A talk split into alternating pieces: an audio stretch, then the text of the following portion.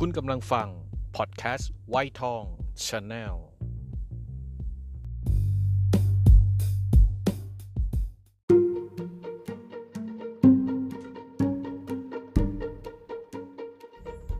เกิดมาบน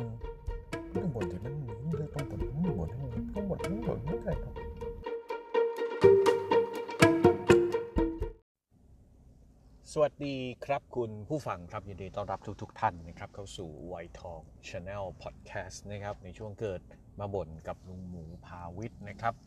วันนี้ก็เป็นวันพฤหัสบดีที่ 6 กุมภาพันธ์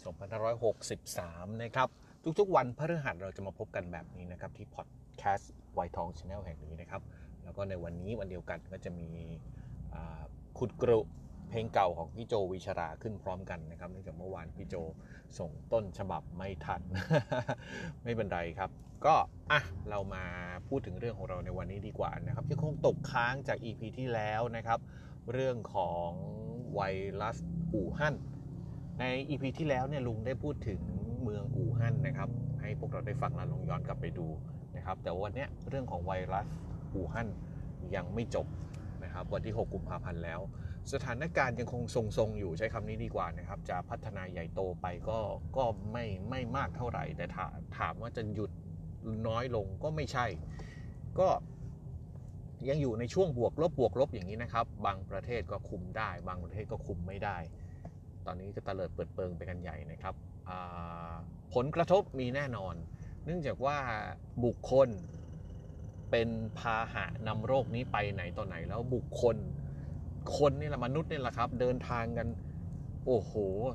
ตลอดและช่วงเนี้ยมันจะเป็นช่วงท่องเที่ยว โดยเฉพาะประเทศไทยนะครับกำลังจะเข้าสู่ช่วงท่องเที่ยวช่วงไฮซีซั่นกำลังจะเข้ามีนาเมษา ก็นักท่องเที่ยวเอาพูดถึงจีนก่อนนะ ก็จะจะมาในช่วงนี้ ทีนี้ประเด็นก็คือว่าจีนน่ะทุกวันนี้เนี่ยเป็นประเทศ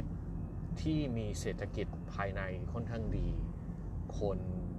มีเงินว่างั้นเถอะก็จะออกไปเที่ยวอย่างทั่วโลก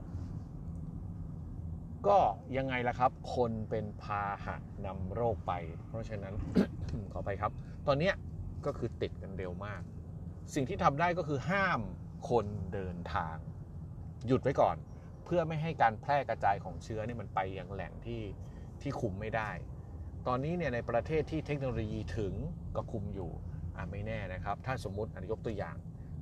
คนจีนคนหนึ่งอาจจะมีเชื้อในตัวแต่ไม่ทราบ เดินทางไปประเทศอะไรดีล่ะอาวูลูตูอะมันไม่มีมั้งประเทศนี้มีหรือเปล่าไม่รู้ ซึ่งเป็นประเทศที่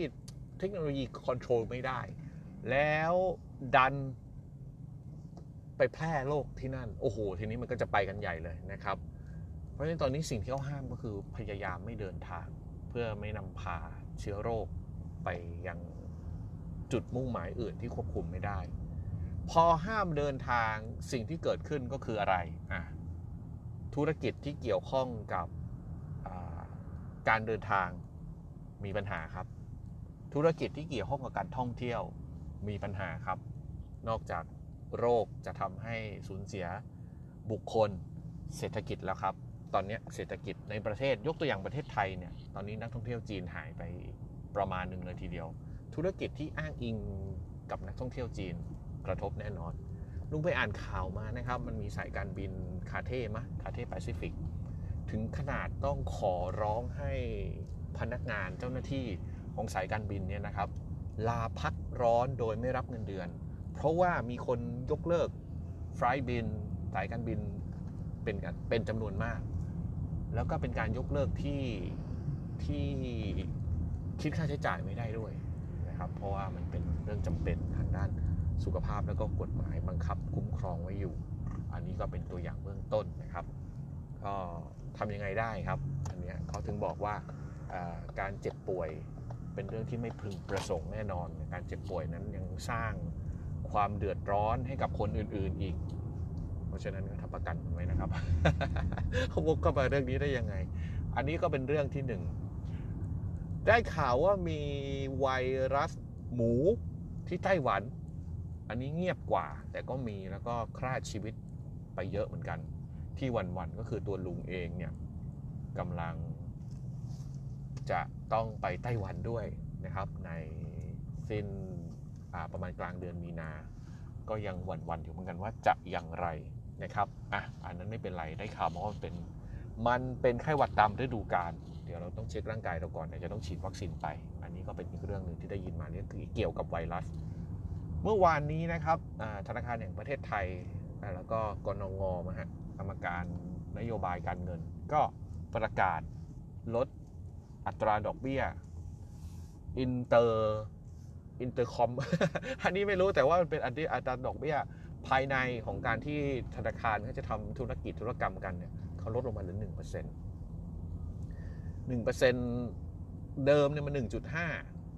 นะครับ หารไปครึ่งหนึ่งก็คือมาให้ดอกเบี้ย 0.75 กับประชาชนทั่วไป ลดลงมาเหลือ 1 ก็จะเหลือ 0.5 แล้วไม่แน่นะครับ เศรษฐกิจถ้าเป็นอย่างนี้เนี่ย หลักการหนึ่งในการใช้เป็นเครื่องมือในการกระตุ้นเศรษฐกิจให้กลับมาเคลื่อนไหวไหลเวียนของเงินได้ดีเหมือนเดิม ก็คือการลดดอกเบี้ยอย่างที่เขาทำกันอยู่ อาจจะได้เห็นดอกเบี้ย 0%ในไม่ช้า พอดอกเบี้ย 0%เกิดอะไรขึ้นครับ คนไม่อยากเอาเงินไว้ที่แบงก์เก็บไว้ไม่ได้อะไร เอาออกมาใช้ดีกว่า หรือเอาไปลงทุนด้านอื่นดีกว่า ได้กำไรสักหนึ่งหรือ 2 ก็ยังดีกว่าทิ้งไว้ที่แบงก์นี่คือหลักคิด เพราะฉะนั้นการประกาศดอกเบี้ยลดดอกเบี้ย นั่นคือสัญญาณแล้วครับ บวกกับเรื่องไข้หวัด เศรษฐกิจตอนนี้น่าจะมีปัญหาเป็นของจริง ก็ใครที่คิดว่าตัวเองเจ๋งตัวเองแน่รบกวนนะครับ ช่วย เสนอแนวทางแก้ไขด้วยว่าจะทำยังไง อย่าเอาแต่ด่า อย่าเอาแต่ว่าคนอื่นแล้วไม่มีข้อเสนอให้ไม่ดีนะครับ อย่าทำอย่างนั้นฝากไว้นะครับ ขอบคุณทุกท่านครับที่เดินทางมาด้วยกันจนถึงนาทีนี้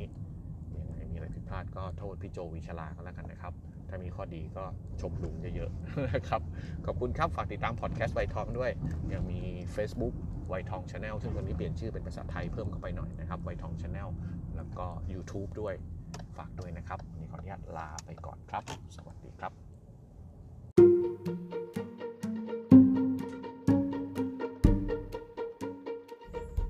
เกิดมาบนต้องบนที่มันมีเลยต้องบนต้องบนต้องบนต้องบนไม่ได้ครับ